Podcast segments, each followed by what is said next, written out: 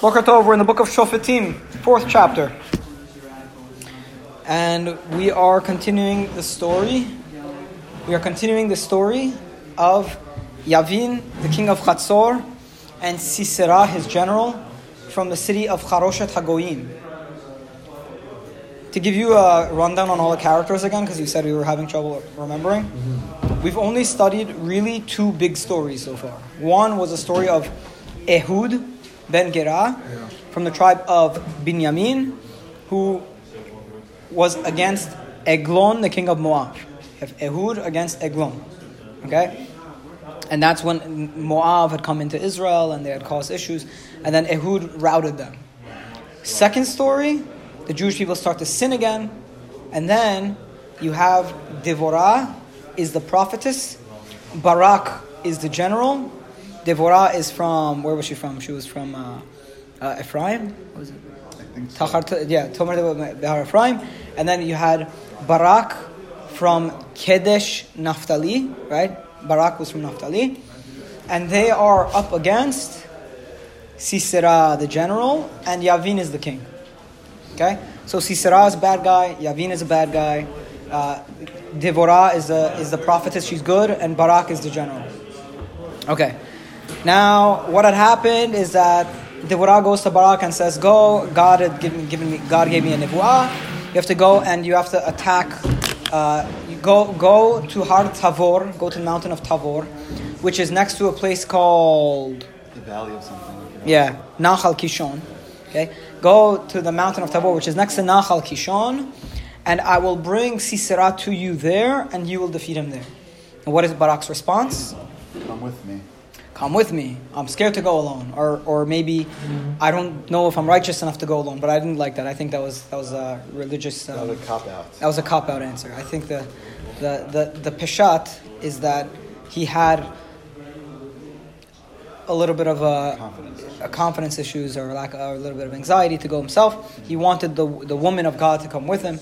So she says, "Okay, I'll come with you, but then you know if I come, you're not going to get all the glory. The glory won't be yours. The glory will belong to a woman." They go to Har Tavor, and Sisera comes, and Barak goes down in the in the valley in the Nahal Kishon valley, and he routs him. And now Sisera runs away. He, uh, God had actually confused them. He caused like a panic amongst the military people of Sisera, and then the Jewish people, led by Barak from Naphtali, succeeded in routing them. Now Sisera runs away from the scene of battle. He gets off his horse and he runs away. And if you remember at the beginning of the story, we had discussed that at the beginning of the book, we said that Cain, the descendant of Yitro, had gone and dwelled with the children of Yehuda in the south.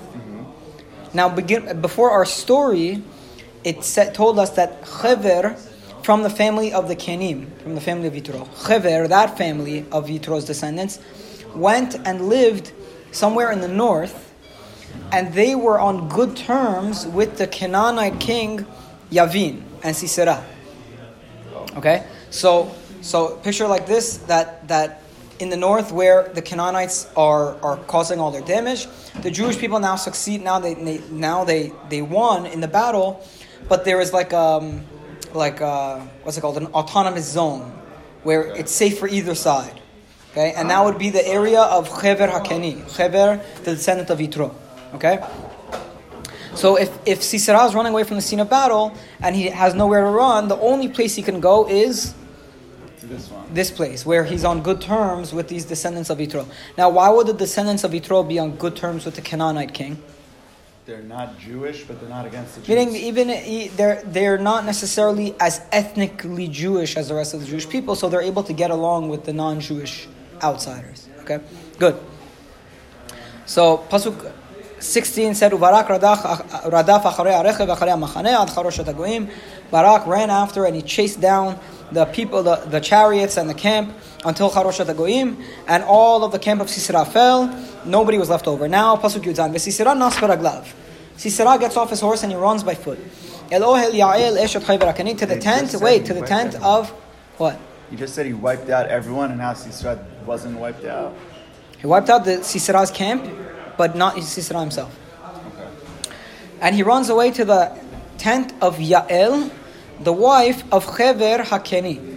Okay, so this family of Chever Hakeni, Yael is the wife of the, the patriarch, and again, he, Sisera runs to her. Why? Ki ben Yavin melech Chatzor ben bet Chever Hakeni. Because there is peace between Yavin, the king of Chatzor, and between the house of Chever Hakeni.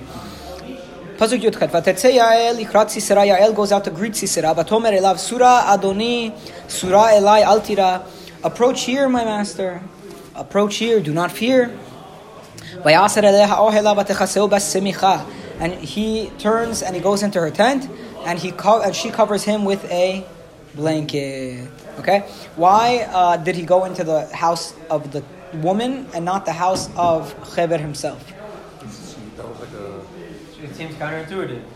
He should have gone to the house of the man, where he would be protected. But he goes to the house of his wife. Why would he put pitch himself in the house of the tent of his wife? bad guy.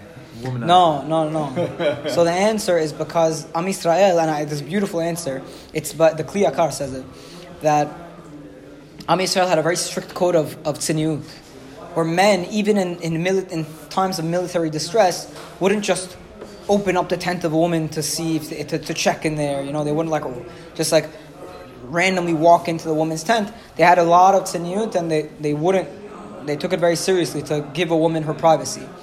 So Sisera goes into the, into the tent knowing that Jewish people never just intrude on a woman's tent in general. Ah. It's a beautiful idea. Okay? I know that. I don't know that. Uh, Kliyakar said it. Okay. Okay, so she comes out and she says, Come. She covers him with a blanket. So he's getting nice and warm. It's toasty.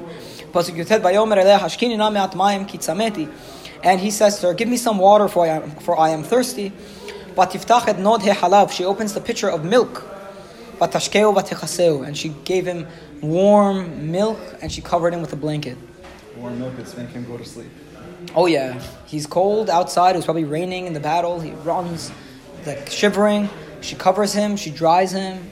She gives him nice milk. Now he's dozing off.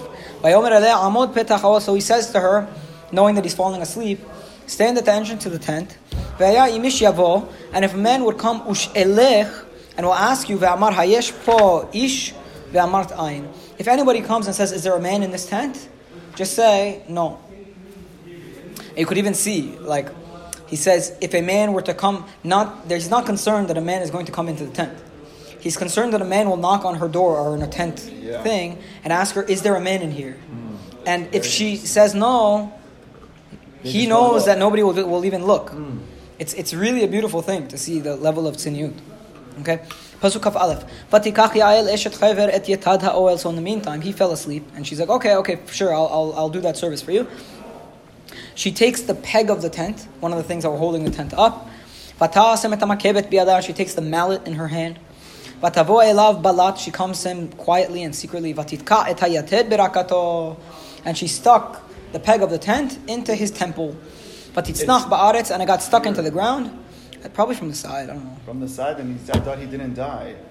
I didn't, what do you mean he didn't I die? he didn't The die away. and he had fallen asleep. Vaya- Vaya'af vayamot. And he had been exhausted, and now he is dead. Uh, What do you mean he didn't die? I thought he was like alive for the like people saw that he was pegged to the ground, and then she killed him. No, I never heard that before.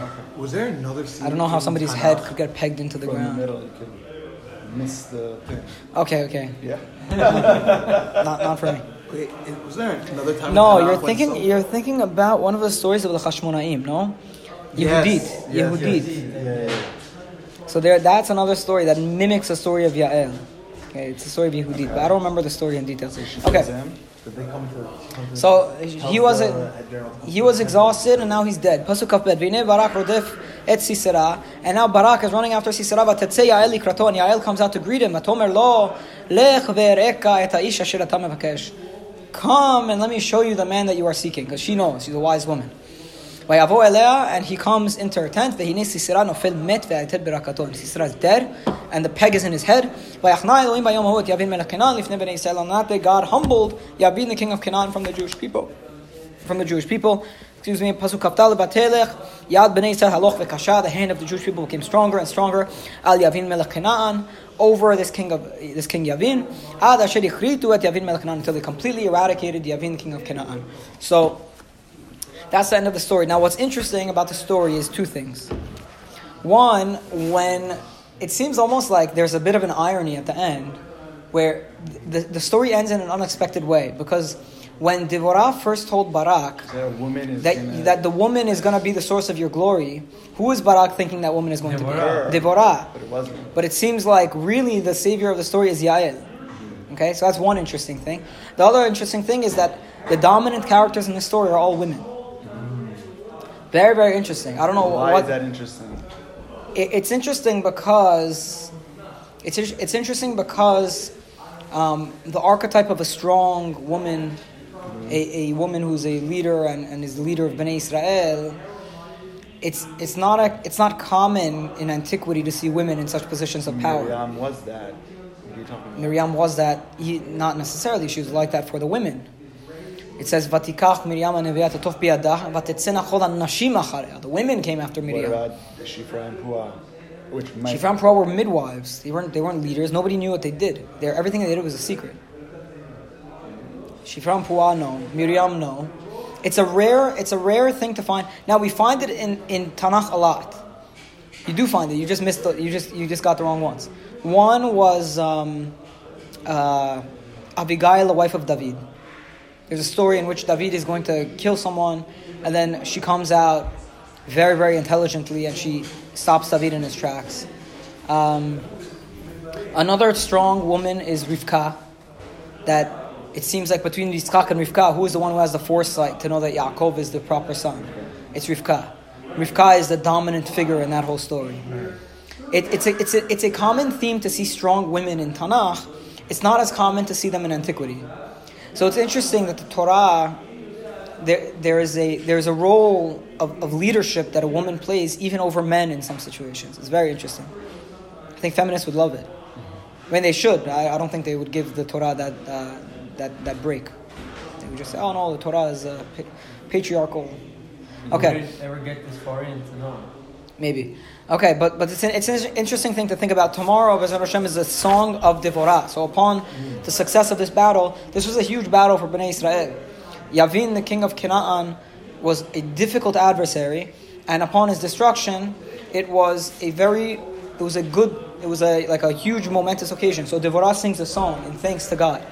And one more thing to point out, by the way, is that we've now done our third, really like our third story. The first was Otniel, the second was Ehud, and the third was Devorah. Now, all three of these leaders were kind of like above reproach. These were top, top notch leaders. After, from now on, we're going to see like a break in the story. An angel is going to come and rebuke Israel and whatever. From now on, the leaders are going to get a little bit worse. Okay, they're not going to be as quality. You're going to see big flaws on part of the little leadership further away of from Am Yisrael. God. A little bit further away from God. Okay, so we'll explore that Be'ezrat Hashem in the coming days. Amen. Amen.